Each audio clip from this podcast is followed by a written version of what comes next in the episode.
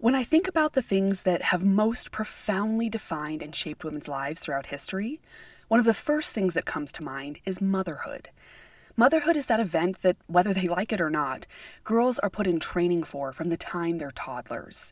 And whether a woman is a mother is one of the biggest determinants of the amount of energy and time she has to dedicate to her own creative, professional, and self development. So, a while back, I came across an Instagram account called Millennial Emma.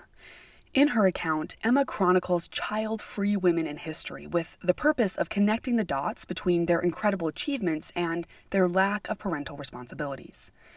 Logically, women of the past who didn't have children were more likely to have the time and the money and more autonomy to accomplish things outside the norm than their counterparts who did have children. The more that I thought about child free women in history, the more I saw it as a crucial piece of a larger conversation. And that's a conversation about the untapped potential of women and how we define women and their value in society, and also how assumed future motherhood affects us all. Now, while things today are much more open and equal for women in many parts of the world, there are still interesting and strong connections to be made between what being child free meant for women in history and can still mean for women today. And so I wanted to speak to Emma to understand more about these child free women in history and what their experiences mean for all of us. Now, I want to clarify from the start that I don't advocate for having kids or not having kids. Both options have overwhelming benefits if they're the right fit for the individual. But what I do advocate for is the recognition that both lifestyles, having children or not, are valuable and complete ways to live, and that understanding each perspective contributes to a world where women can more easily thrive, whether they're mothers or not. As a heads up, in this conversation, you will probably hear a bit of clicking in the background for a short while in the first portion. Emma has a dog who was also excited about our conversation. So let's jump in.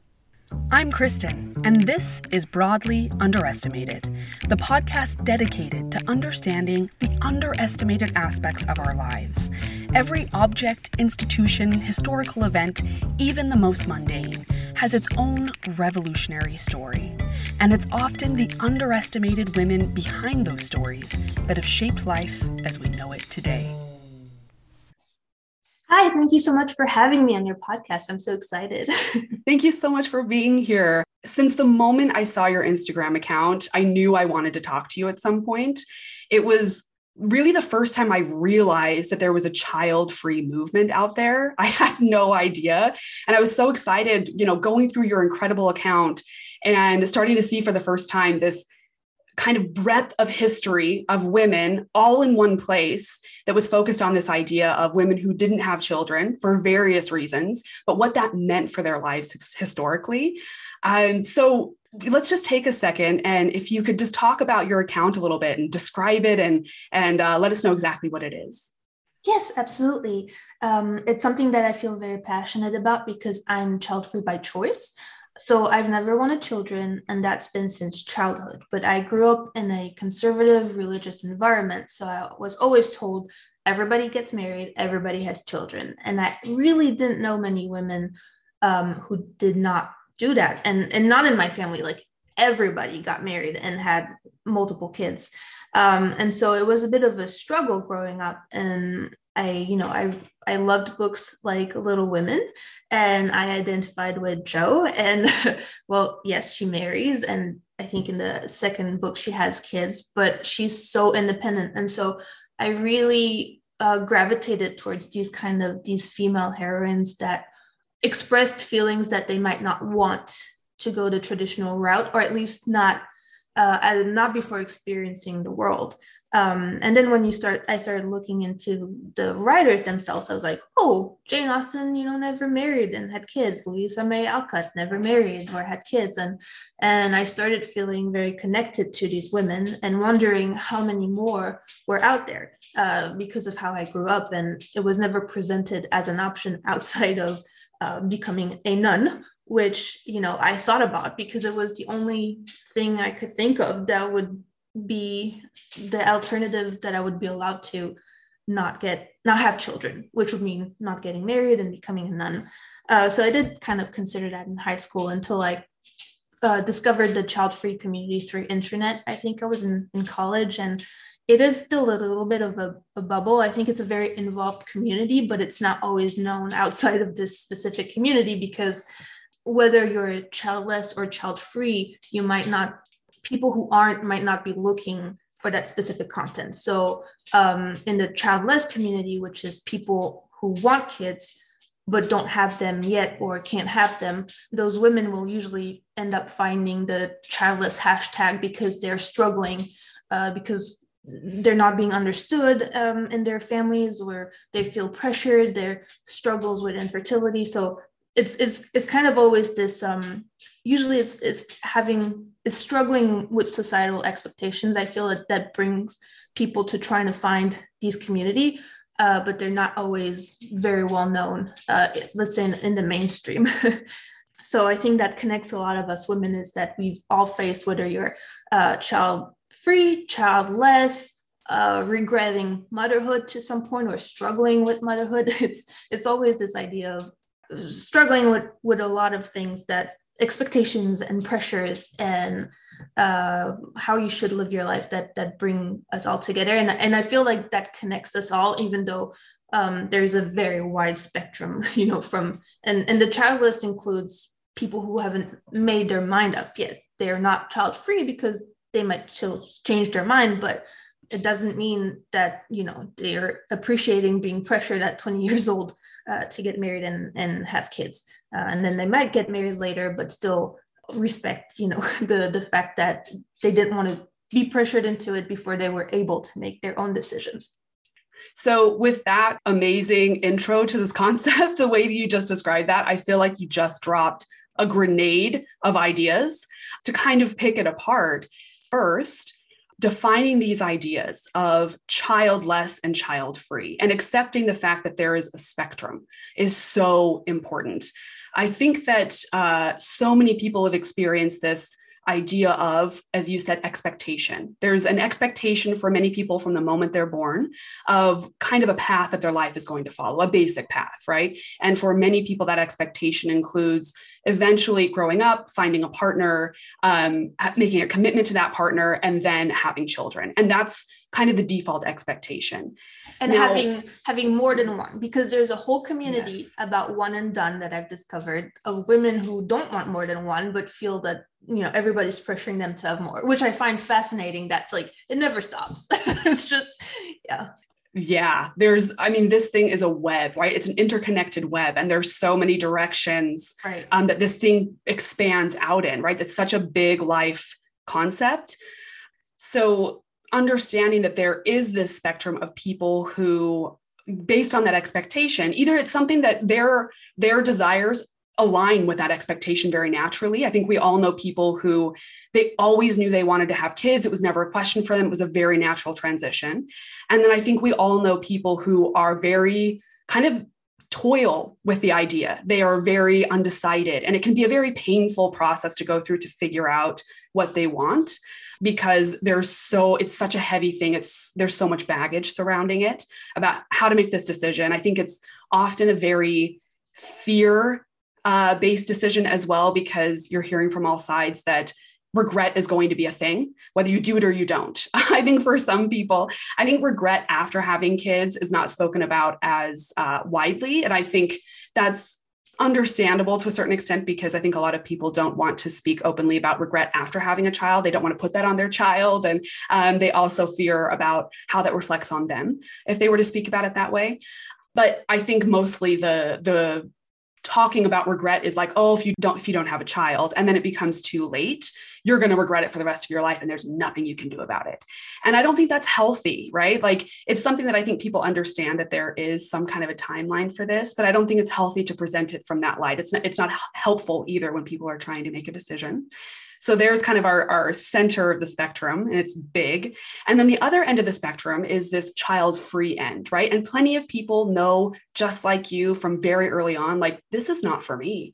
And that's a really hard place to be because I think that it can be a very isolated place to be because people aren't really talking about that. Um, and then, of course, there's people who come to that decision later on in life as well, but they become very decided about it. Um, so you said that from very early on, you just knew that this was not for you. Can you kind of talk about your background a bit in that? Yeah, I think it's, you know, for me, it's really related to my personality. Uh, even as a child, I was overwhelmed by other children. They're too noisy, too energetic. I'm very introverted, shy. I have sensory overload issues. And so it was like, I don't even, you know, necessarily like hanging out with a ton of kids. And my family is, there's, hundreds of um, uncles and aunts. So that's a lot of children because it's a big extended family. And then uh, we, I never had sex ed, so I've never seen those childbirth videos that I've heard some people talk about.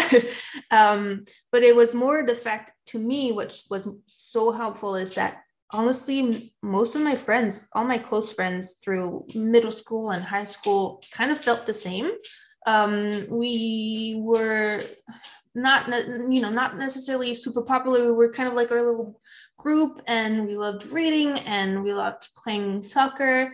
And you know we wanted to be kind of like we wanted to be seen as equals as the boys which we weren't when we were playing soccer. And but we also didn't want necessarily to feel pressured by the more popular girls because we didn't follow the fashion.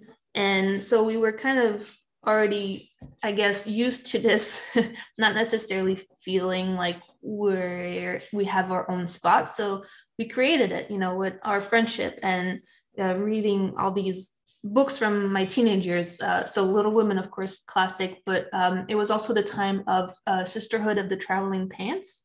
There's also i mean narnia like there's i just found that there were a lot of books that had kind of strong female characters that we could identify with. And um, as of today, when we're closing on, we're getting to our 30s, um, none of us have kids. Um, some of us child free by choice, others, you know, more undecided, but none, none of my five or six closest friends have kids. And um, I, only two of us, I think, are, are married and it's just uh, it's just been interesting because it's so different from the rest of my life. It's so different from all my family.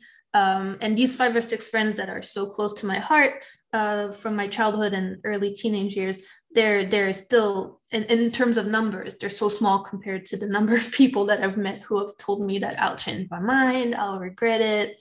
Uh, once you meet the right person, um, which you know I did read meet the right person and you know he's child free too.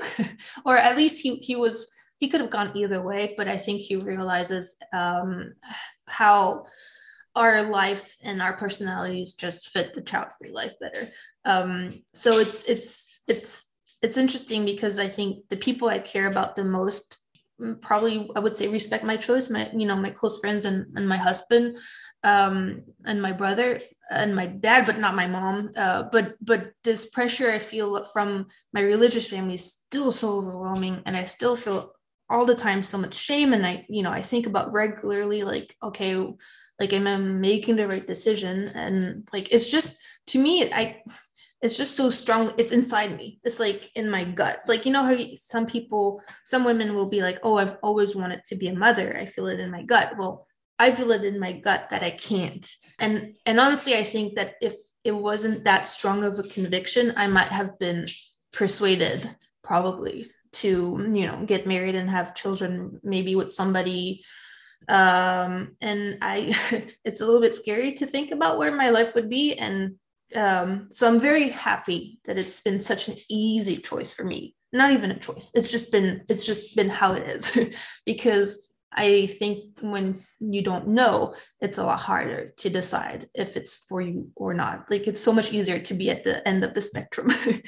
but it's it's to me this the relying and finding these women through history has been important to make me feel like my choice is valid and to try and give me strength to answer people who are like, well, you know, why aren't you having kids? Women are supposed to have kids uh, you'll be unhappy without kids. And it's just um, yeah it's it's it's really been for something that i've done for myself. And then i realized that you know i should put it out there um, because there is so much there's been so much growth around women's history on social media.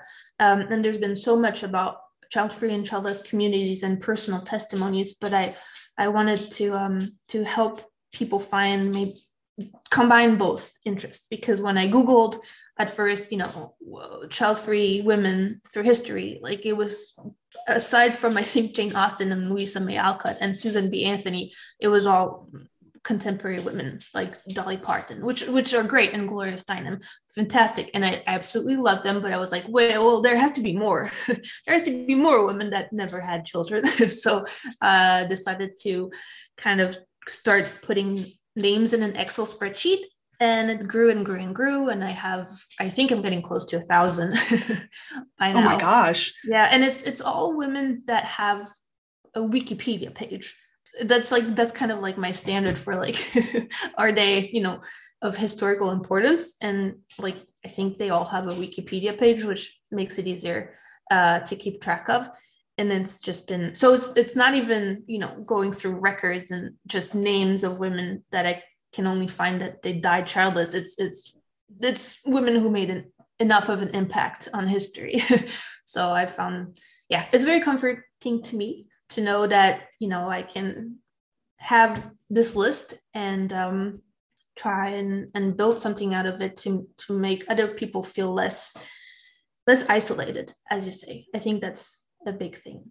That's incredibly interesting this connection between you finding this information finding that it helps you so much and then sharing it right? And it creates this really interesting and also entertaining sort of profile that you have just to go through and see how many women there were who were child free what they've done.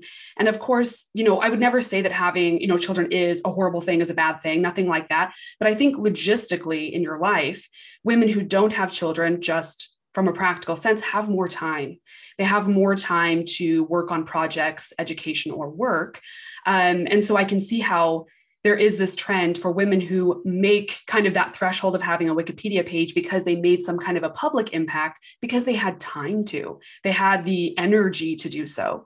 Um, but there's also that piece of me that's very interested in the fact that you have kind of your the the standard the threshold that you have right now is for women uh, who have a wikipedia page but how many women don't right? And also women who did amazing things, but there's just gaps in the records, right? Which is something I'm passionate about and fascinated by. And I think that over time we can we can fill in those gaps and find out more and and find more creative ways to fill those gaps. But um, what an interesting thing to observe, I guess, with uh, what that threshold means. Uh, but there's still so many. There's so many women uh, that you have to talk about. So actually, let's jump into a couple of them because as I have scrolled through your account over time, there are so many. And obviously, I sent you a big list. I'm like, this one's so interesting, and this one, and this one. So we'll we'll keep it together. We'll keep it kind of concise. But one woman is Nancy Wake.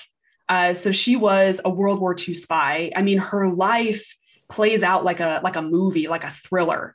Uh, so talk to me about her a little bit and why you chose to highlight her and and just how awesome she was. Yes, absolutely. Um, so, I mean, she was born in New Zealand, so I think she's, you know, claimed by New Zealand and Australia.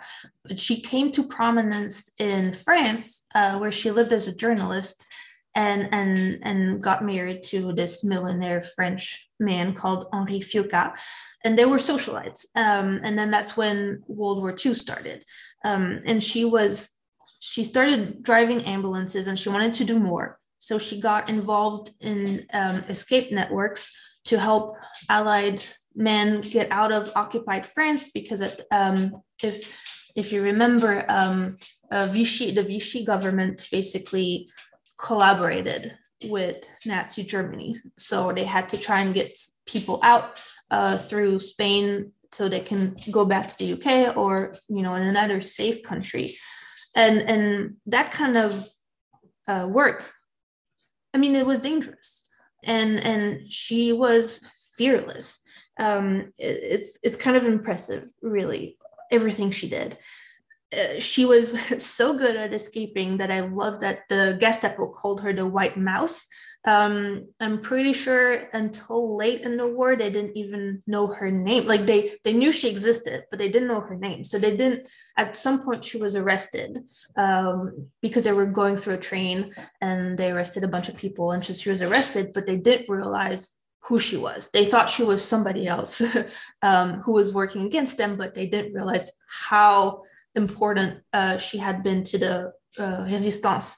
Um, and she was able to be uh, released because the an important resistance member was able to say, "Oh, she's my mistress," and I like how um, some of her biographers say, like, "Oh yeah, so French people, even though they were collaborating, you know, with the with the Germans, are like, oh, it's your mistress. Okay, we, we can let her go." That's yeah, I don't know. It's, it's, I I find it kind of interesting that the fact that she was a mistress and we needed to keep the relationship secret was good enough for her to be let go. Um, I think but, you know, that's the key times. with like female spies, though, right? I mean, historically, right? That's yeah. that's really the key point is that you were kind of uh, below suspicion. Uh, no one was expecting for uh, for women to be performing these activities, but right. she like at first, right, helping with the resistance and getting, for example, British pilots who their planes were downed, you know, behind enemy lines and kind of helping getting them back to Britain. That was a small piece of, of this sort of network that she was working with, right? Just sort of trying to smuggle people out. But then also, she eventually finds herself in England and she's doing like 007 training.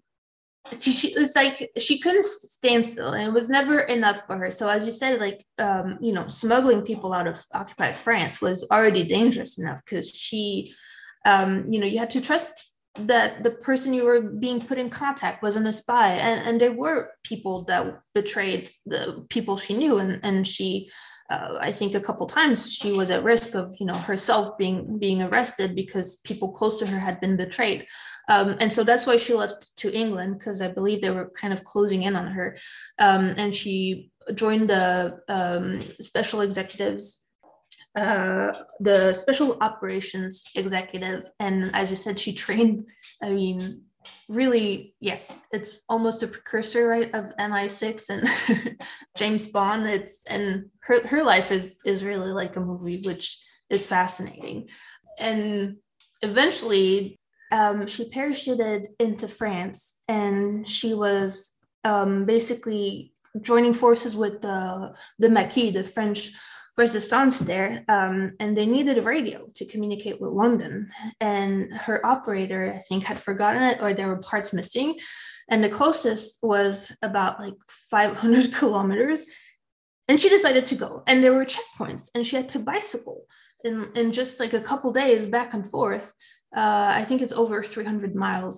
Um, and I mean, and and go through these checkpoints and flirt, you know, with the guards to be to be, as I said, like I think one of the ways she tried to avoid suspicion was by being so flirtatious and like, well, are you going to search me? And you know, then they were like, oh, she's not a, she's clearly not trouble if she's you know not afraid of being searched.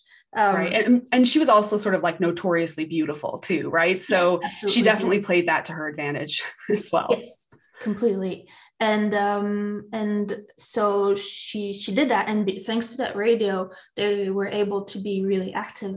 Uh I, I i just don't know what would have happened if she hadn't decided you know to do that very long uh very arduous bicycle ride. And it's just as i said she she just i think she was one of those personalities that she felt so strongly about everything that was going on that she never stopped to think necessarily about her own safety. She just did what needed to be done. And to the point where when she went to England, she left her husband behind. Uh, and and and that that's a tragic part of her story is that eventually he was arrested and um, questioned and tortured, and he wouldn't tell them anything uh, about her, and and he died, and um, he was the love of her life, and so basically, you know, she, in a way, she lost her husband by choosing to be such an important piece of um, the the resistance network uh, and putting her, what she felt was her duty, her what needed to be done above her own personal life, which is a sacrifice that um, is very difficult to to to make and i think yeah i think you know you think about it she was married to a wealthy man in france in occupied france. Uh, she could have well she she probably would have always been involved right in networks but she could have done work that was more subtle like she could have kept a lower profile or not be involved at all. There's you know a lot of french people collaborated at that time. She she didn't have to do everything she did and lose her husband and the love of her life. And and it's it's it's incredible what she did. And i think you know part of the reason why she was able to do what she did is is in a way that she didn't have children because i think it would have been as as hard as it was for her to lose her husband i just don't know how you would deal with the guilt of endangering uh, children. And, and, that's not to mean that people who have children didn't get involved in, in the network. It just means that she was on the front so much and active in in places that put her in physical danger that would probably it would probably be very a very difficult choice to make if she had had children to take care of. And and i think about those episodes that you did about you know elizabeth friedman um, and she did such tremendous work and but it was more like behind the scenes right um, whereas Nancy Wake was uh, bicycling, being uh, going through checkpoints, being parachuted, smuggling people, and having to um, make contacts with different sources that you have to trust. And she was, I'm pretty sure she was beaten the time she was arrested uh, because they thought she, you know, she was somebody that she was not. Uh, it's it's just it's it was very physical, uh, very on in the front uh, of the of the action.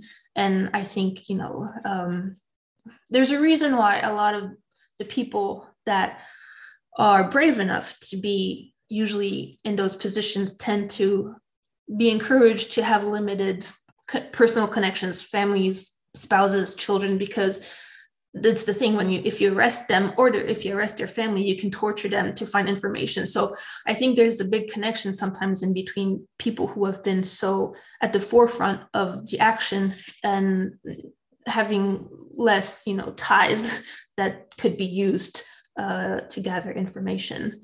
In in a biography that was written there, there's a quote about the fact that she didn't have children. And i don't think she's necessarily child free because it's it's more of an ambivalence but you know she says about her first husband henri fiocca we loved each other. We had a fabulous time together. We were soulmates. As to the possibility of children we didn't plan to have them but we didn't try not to have them. They just didn't come. So you know maybe she would have gotten pregnant and had children but that could have changed her life. Um, it's still the fact that her lifestyle was not compatible, I think, um, with, with having children. Um, Definitely not. You know, it's so interesting because a really important uh, like point here is this idea that if you have you know children obviously your perspective your priorities shift as they should and that means necessarily that your threshold for risk is lower typically right and so in this case, just as you kind of uh, projected that if Nancy Wake had had children, her threshold for risk would have been lower. I think there the highest likelihood is that she wouldn't have participated in the war in the same way and wouldn't have been able to make the same impact. And I think a key another key point here with this conversation about child-free women is that just to kind of clarify, you know, there is no bad decision, right? Like having a child, not having a child. This is about options. It's not about which decision is right or wrong, right? It's about what decision is the best fit for you and having the freedom and clarity and choice to make the best decision for you. And so, for example, in Nancy Wake's situation, she wasn't exactly child free. She wasn't looking specifically not to have kids, but it did uh, the fact that she didn't have children definitely was kind of the foundation of her being able to achieve some really important things. Now, for other people, they may feel that having kids actually motivates them to do other things. So, again, I'm just highlighting this fact that there is no right or wrong decision, but we need to recognize the nuance in all this and understand that whether you have kids or not impacts your life in such a profound way and impacts the way you're able to participate in certain things in the world. Yes i think you phrased it so well and so concisely. That's that's exactly it. Um, options are important knowing your personality and and that you know it, it you sh- your risk uh, threshold should be lower if you have kids. I mean, it, they're they're your priority. Um, and as you said, she would have not she should have not done what she did. right. the more I learned about her, the more I was like, I love her. I love her so much. I mean, just someone who seemed fearless. And that term is really tricky, right? It doesn't mean you don't ever feel fear, but you just push through it. Um, so uh, she is a fascinating example of a very a fiercely independent woman who was on her own at the age of 16, kind of, as far as I understand it, sort of uh, faked her way into journalism, but then ended up being very good at it and really made a career for herself, very independent. So she's a, a, fascinating example all around of a woman who accomplished great things, pushed through really amazing barriers, and was just very strong and intelligent. So, Absolutely. another person that I really love that you've talked about um, is Marie Marvingt. I probably am mispronouncing her name because she's French, um, but she is a fascinating person as well. And she definitely ties into one of my personal interests, which I'm sure anyone who has listened to the podcast knows I love bicycles. Um, and so let's talk a little bit about her. I had never heard of her um, before I saw her on your Instagram account. Yes, she is probably one of my favorite, and it's not just because we're both French. uh, it's just because, kind of similarly to Nancy Wake, like you read her story, and it's like, wow, this kid this should be a movie. Well, actually, in a way, it did become a movie because she inspired a serial called The Perils of Pauline uh, in around 1914. So, in a way, maybe she did, but they should re- redo something. They should do a biopic. Um, and she is just, uh, she is like multi talented. Uh, record breaking athletes and when i say athlete i mean in so many different sports. um, she did, I think, swimming and, and, bicycling were her two first loves. Um, and she was still bicycling at like 80 years old. And she, it really was one of her biggest loves, um, which, as you as you've discussed, um, it's kind of interesting how that symbol was for women of that time um, of independence and almost rebellion in a way. You don't think about that today. It's like it's a bike. Mm-hmm. um, but at the time, um, you probably needed some courage to to to ride on a bicycle in front of people because there was um, not necessarily a stigma attached to it, but you know there was a certain type of women who rode mm-hmm. bicycles. Um, so she never she um she had a, a brother um i believe he was a little bit sickly. So her father basically treated her almost like a boy and taught her all of these sportsy thing and, and it was her personality too so she took to it. Uh, but she did um, so swimming fencing riflery shooting skiing speed skating lugeing bobsledding like a lot of winter sports um, swimming of course as i said and she swam uh, through the, the the seine through paris uh, she also did a lot of things related to aviation so not just airplanes, which at the time were absolutely deadly. uh, but she also did ballooning before airplanes. Of course, she did. Yeah, and and uh, it's kind of interesting in her biography that was written only recently uh, by Rosalie Maggio. She the, she describes that in 1909 she became the first woman to pilot a balloon from Europe to England and and there was a man with her and i'm pretty sure he was terrified and she was fearless and there was like storms and stuff and and then you know landing wasn't necessarily the easiest thing to do so i think they just you know would crash into a tree and hope that it was hope for the best. yeah. I mean it's just kind of wild to think about because we have so many safety regulations today and it's just at the time it's just like let's do this. Let's just try it and see see how it works. Um and I think she also did probably helicopter. Like she she did multiple forms of aviation. It was just anything, basically anything that she could find, she would do. Um, and she was also she also started as a journalist, kind of like Nancy, although you know earlier. Um, but it's that's how she got involved into the aviation world by reporting on it. I think she was as a journalist, she was invited on a balloon, and she was like, "I love this." and she was she was also active during both uh, world wars um, as a nurse she was she was influenced by Florence Nightingale's work. Um, Florence Nightingale, who also never married or had kids and was completely devoted to nursing, and that was one of her inspirations to follow nursing. And so she did that during the wars. In the First World War, she disguised herself as a man to be able to go to the front to fight for a little bit. Um, which again, there are mm, there's a couple women through history that have disguised themselves as men to to be able to participate actively. And it's always fascinated to me because it's wow, it's like multiple dangers, you know. But it's she, she, she a little bit like like Nancy Wake. It's like whatever she could do, she would do. And and if they didn't let her do it because of you know she was a woman, she would disguise herself as a man. Or later on, she uh, also was a combat pilot because they were lacking male pilots, so they let her be one. One of the things I love about her is that she invented a version of the air ambulance. Um, so obviously, she was not necessarily the first one or only person to think about combining, you know, um, airplanes and ambulances to be able to lift people off of war zones but she patented a version and she tried to make it happen and she became very involved as a public speaker uh, about the benefits of of that kind of modern technology and life saving. Um, and she went around the world to talk about it, and that enabled her during World War II um, to use this public speaking as a cover for uh, resistance work.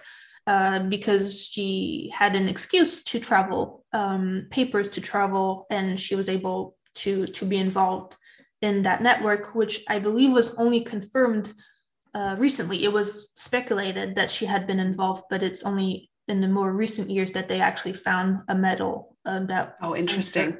For yes, the the humility is also kind of impressive of these women. Like they didn't go around saying, "Look at what all I did. give me money, give me honors." They were they seem to have been, you know, just living their lives and and not worrying too much about um yeah about I feel like I would just be dropping that in conversation. Be like, oh yeah, you know, when I like did that one mission that one time, or you know, yeah. when I broke that record that one time, and you know, meanwhile we're talking about socks, and I'm just throwing in this conversation about right. my my war work. Anyway, and she broke like she had like, over 30 medals in sports, and wow, like she was highly recognized uh, in France, uh, although she was mostly forgotten by the time of of her death. Um, and and about the bicycle thing, I think uh, one of the things that's interesting is her participation, quote unquote, uh, in the Tour de France um, in 1908. So she wasn't allowed to participate because she was a woman, but she decided that it was she was not going to let it slow her down, and she rode her bike behind the man um, for the whole tour, and she completed it. And it's especially impressive because most of the men did not complete it. Only mm-hmm. 36 out of over 100 did. So officially, she didn't, she wasn't part of it, but she actually did better than many of the male riders, even though she was supposed to be a woman and therefore weak and yeah. not capable of such physical. Yeah, I mean, not not participating in the official race but still completing the thing. That's the sort of precedent for things that happen now. The fact that women haven't been able to participate in the tour de france has been a very contentious thing for a very long time. Um, and kind of in the same vein there's you know a cycling team or group that called the InternationElles that do a similar thing. They ride the tour de france a day ahead Mm-hmm. of uh, the men and they just show that they can do it kind of trying to push for this idea that we should be included so yes. the idea of completing it when you can to say it can be done is important and still happens she was not shy about uh, sharing her thoughts on on marriage and the pressures and like there's this great quote that i love um, i will never marry I couldn't bear the ties of marriage, and I can't imagine any man putting up with me for long. Climbing mountains is a lot more interesting to me than washing dishes.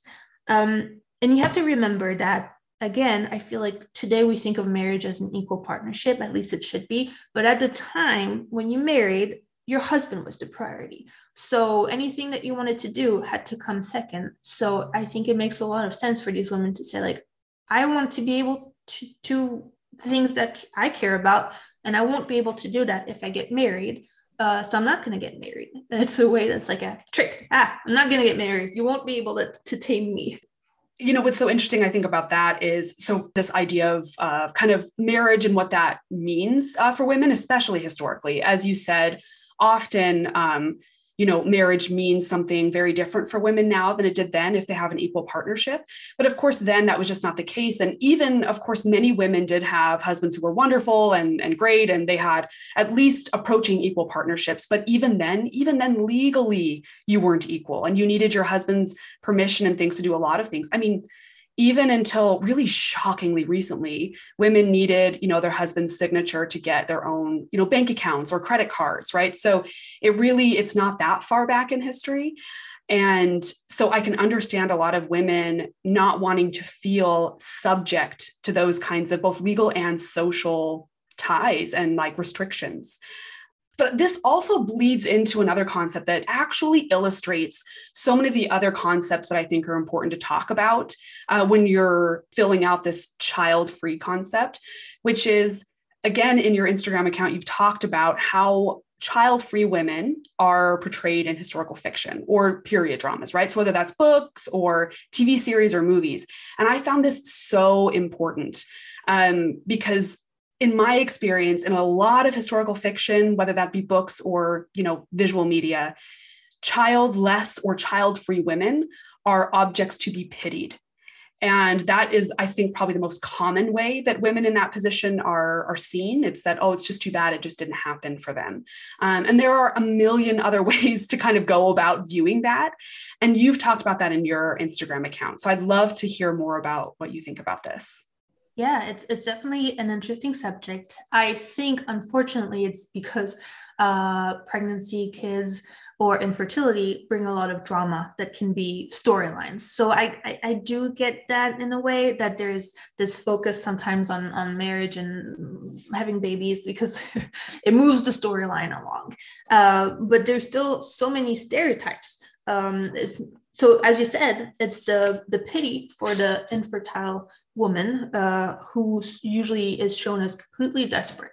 Um, whereas um, if if you're involved in the childless community there's a lot of women who are kind of talking about moving past uh, the childlessness, embracing childlessness. It's difficult, but like it, if it's not happening, you need to, you know, they try and live with it instead of staying in this state where it's it's too hard to think about anything else which something i admire a lot but as you say you only see the desperate sad pitiful um, woman who can't have children. Uh, you also have the crazy cat lady. Uh, while I I don't mind being called a crazy cat lady, um, you know it's usually not a good thing. Or the bitter old maid uh, who never married and she hates men. um, those are usually kind of the stereotypes. And then a common trope is is the rebellious young woman who will change her mind. So I think the best example would be, you know, Jo March in Little Women. And mm-hmm. those who know a little bit about Louisa May Alcott's life know that she was pressured by the publisher to have Jo married. She didn't want it to. But the result is the same. She ends up marrying, even though, you know, she's very independent.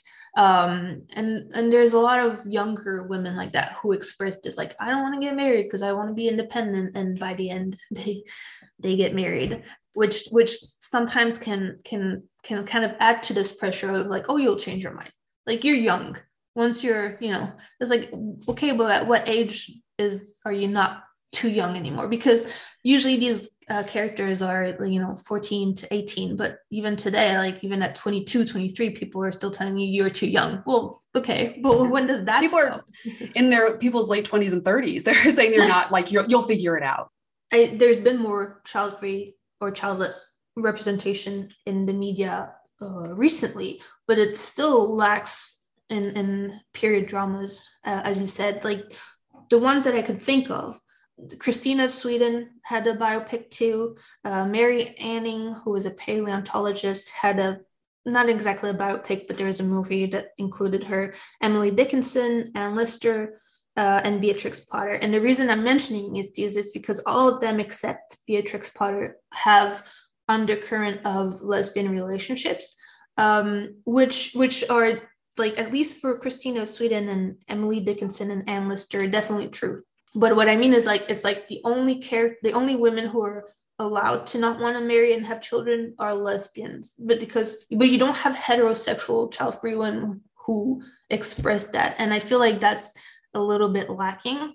Uh, and and you know, I, I I'll take any child-free or childless woman that I can. And um, in the movie Ammonite about Mary Anning with mm-hmm. Kate Winslet, there's a scene in which uh, the other character, uh, played by Saoirse Ronan, asks her uh, if she has children because her character is desperately childless, as we've discussed.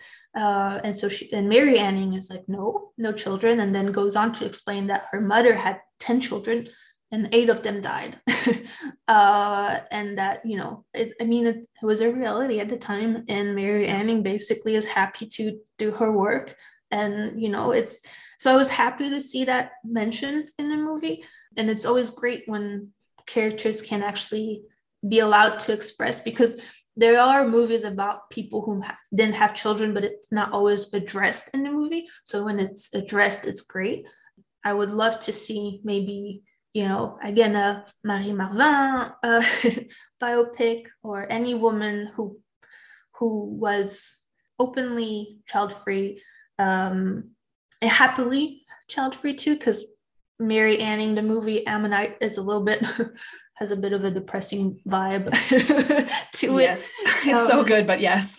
but for example, one of one of my favorite, and it's it's a fictional character, but Phryne Fisher uh, from Miss Fisher Murders Mystery, and she's like, I love her. It's like in the 1920s. She's Australian. She's like sexually liberated, vibrant, rule breaking. She's a detective. It's like a um, modern Miss Marple, who's also doesn't have kids, uh, but she's older, so it's more acceptable. Uh, but you know, Franny Fisher, she in one of the first episodes, she's actually taking birth control pills, um, and that's, I mean, I love that. And again, it's more recent, so it's more understandable that it, it would be depicted that way this uh, whole thing speaks to the fact that the more that we show this and the, the more that we are sensitive to this topic meaning that being child free can be an asset and we should show it that way right? If you're if you are actually child free right? Women who are childless and that's something that's very painful for them that is something that we should be very sensitive to. But for women who have made this decision and they are child free for them this is an asset. So why don't we accurately portray it as that? Because i'm just so passionate about this idea that when you see something like that it helps you understand that these are possibilities for you. And that's why I think there's so much value in this child free movement for everyone, whatever your decision is, right? Because if you think that you might want to be child free or you're just getting this inkling like that, you know, wow, that could be a thing, you have a community to look to to see what what that option looks like and to understand it and try to understand yourself better if that's not something you want if you want children that's also fine but then it helps you understand you know a different segment of the population who's making different decisions. But all of it makes everyone more sensitive to different choices. And so I think that's always a good thing. Yes, that's that's also what I think is most important is the showing the nuance of life because I grew up in a very black and white world and now I always say the world is just different shades of gray um, not because it's depressing but just because everything is actually so nuanced and you know there's a child free to childless spectrum but like everything in life even you know sexual orientation can be a spectrum and and it's just everything political opinions um it's just and it's much more helpful as you say to show a wide range. Recently there was this really incredible article in the Atlantic that I read, and it goes along completely with what we're talking about with uh, child-free women um, or childless, uh, but seen in films and in, mm-hmm. and in just in fiction in general. Um, but this article was both reviewing uh, Mary, Queen of Scots, the film, uh, and also talking about this concept of not having children, right? Because Elizabeth I famously did not have children. And there is so much that can be said about that and what that meant for her life in terms of she was able to dedicate herself completely to her job, you know, of, of being a ruler. But the film itself compares these two women. Mary, Queen of Scots, did have a child, Elizabeth I didn't. And her opinion was that in the film there was a very very clear comparison a very clear message about value right? The value of a person and this is the core issue right of what is a woman's value if she doesn't have children? What is a woman's value if she doesn't put her womb to work I think it's especially important with this movie because it's about Elizabeth I, who's usually associated as the example of the single woman who had no children. It's like one of the few examples people can usually think about. And and as you said, the movie um, there's this meeting between the two that I believe never happened, and they ascribe to Elizabeth I strong feelings about not being able to have children. And I think there's a quote that says, "I was jealous." Your beauty, your bravery, your motherhood. You seem to surpass me in every way. And that is that is a lot to, of words to put into her mouth. It's been a while since I've seen the movie, but I think she even gets pregnant and loses the baby in the movie and is, is distraught over it. Uh, the, she, the baby with a, one of her lovers. I know what article you're talking about, and it's definitely important because it, it talks about this kind of the pitiful childless woman that even elizabeth i even though she was a queen even though she seems to have expressed a desire not to marry uh, she actually regretted it and she would have given everything to be more like mary and have a child. And uh yeah that uh that first of all for modern women that's not going to make women who can't have children feel better. It's not going to make uh women who don't want children feel better. Like it's just it's not going to make anybody feel good. And it's a bit frustrating in the sense of like it's one thing to to take a story of somebody who does regret not having children like virginia woolf who has expressed wanting children and and delve into that. But like elizabeth i is i feel like such a great example of just standing your ground at a time where there was probably an incredible amount of pressure on her uh, and uh, yeah, just to uh, reduce her to not using her reproductive organs is um, it's a, it's a little bit frustrating.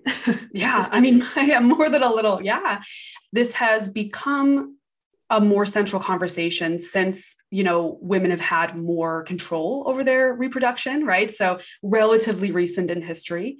Um, and so the conversation is different. And I know you've touched on this in your account as well.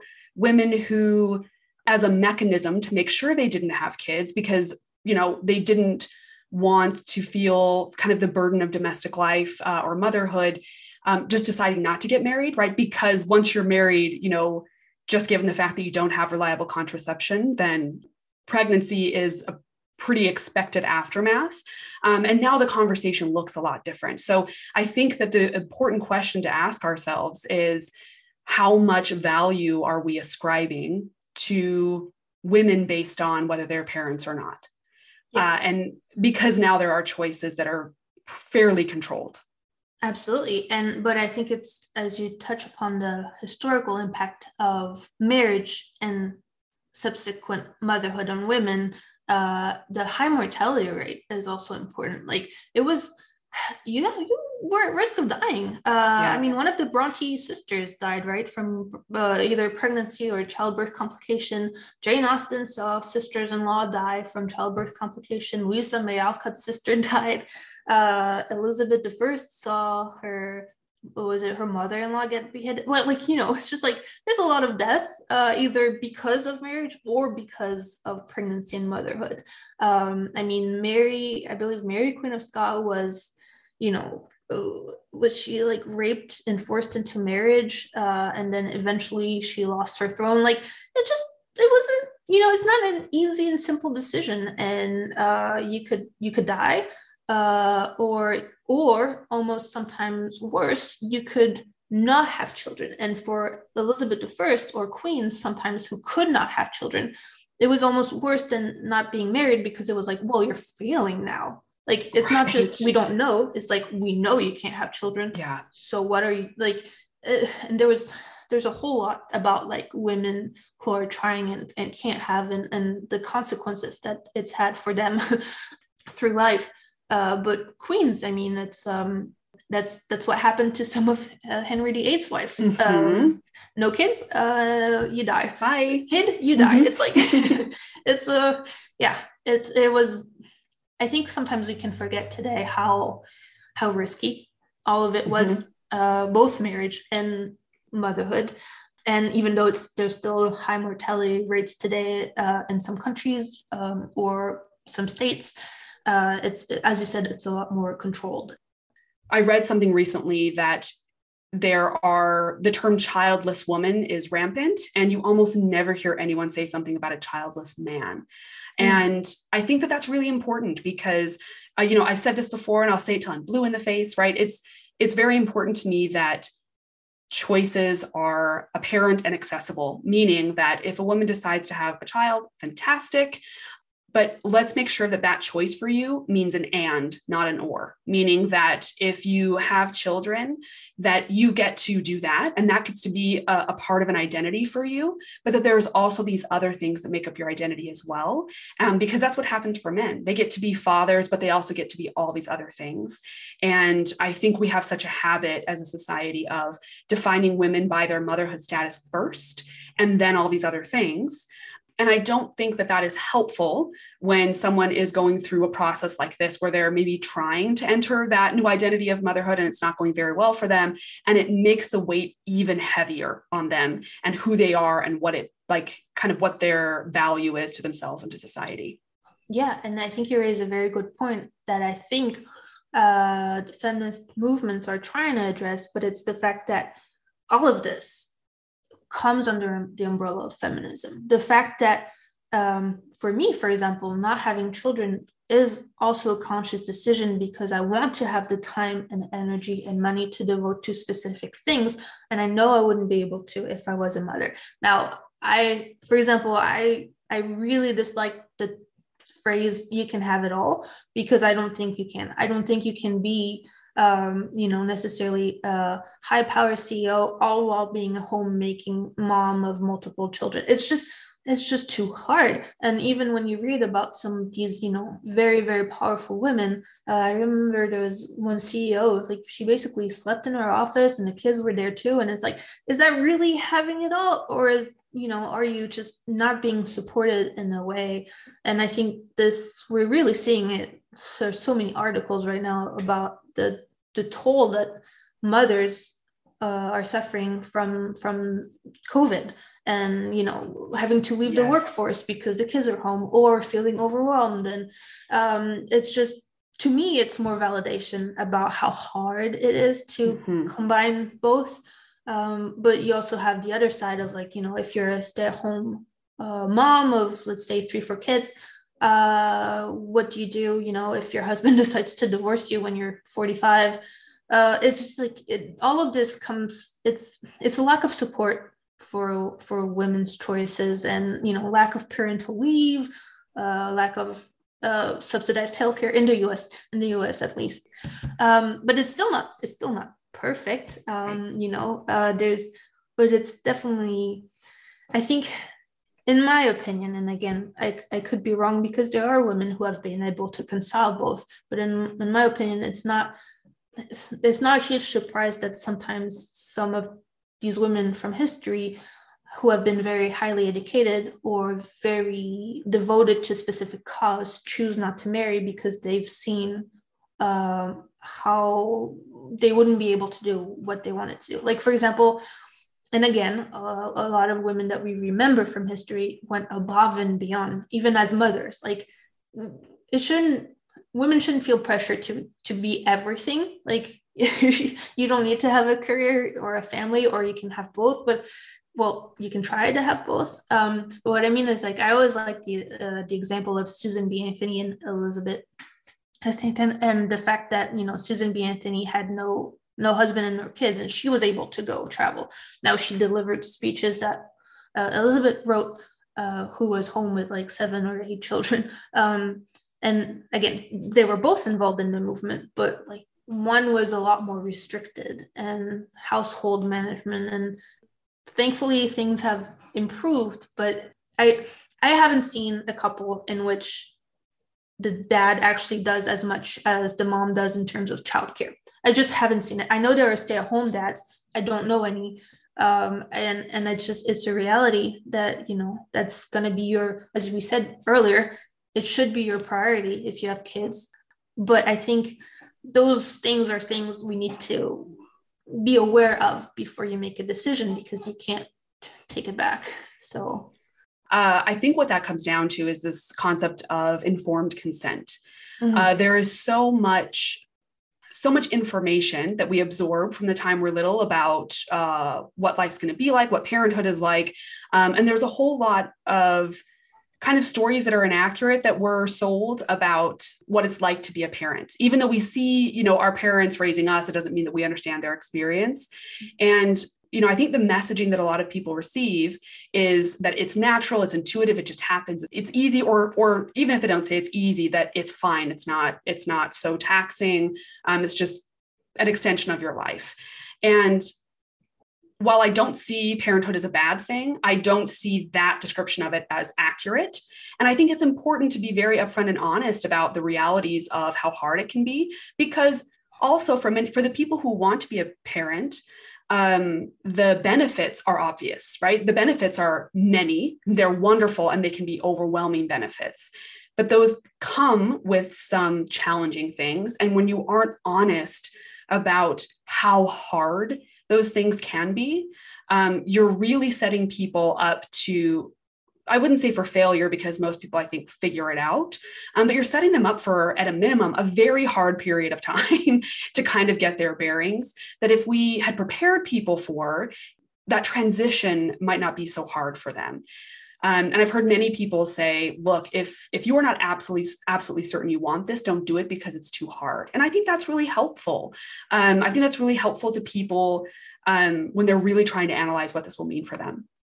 Yes, and I think you're completely right about the inaccurate descriptions uh, of parenthood, and the fact that I feel like every time I see a conversation about uh, people who weren't sure to having kids, uh, what and had kids, what happened, um, unless I'm in a very specific community that is open about regretful parenthood, then the end, like I am shocked by how many times I see, oh, I didn't want kids, and then I had it, and it's okay. It worked. Like i'm happy. Like and it's just yeah no wonder people feel pressure because it feels like either it's like oh i didn't want kids and i had them and it's great or it's like oh yeah well you know you'll figure it out. Money you'll figure it out. You'll just go to restaurants less. It's like well i mean it is not always avocado toast isn't just the only budget people have you know? There's real there's real stuff that that that is happening right now that can seriously impact a person's ability to afford having mm-hmm. children, unfortunately,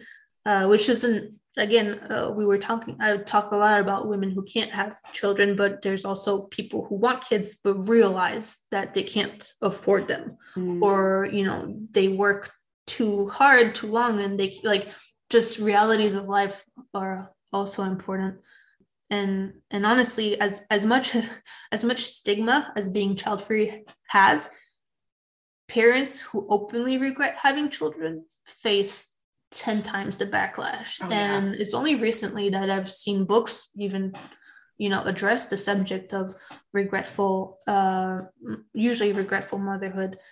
And it's it's um i don't know i just feel like there's a lot of i feel parenthood accounts that try to support parents. And it's just a lot of things that I feel people need to be exposed to more.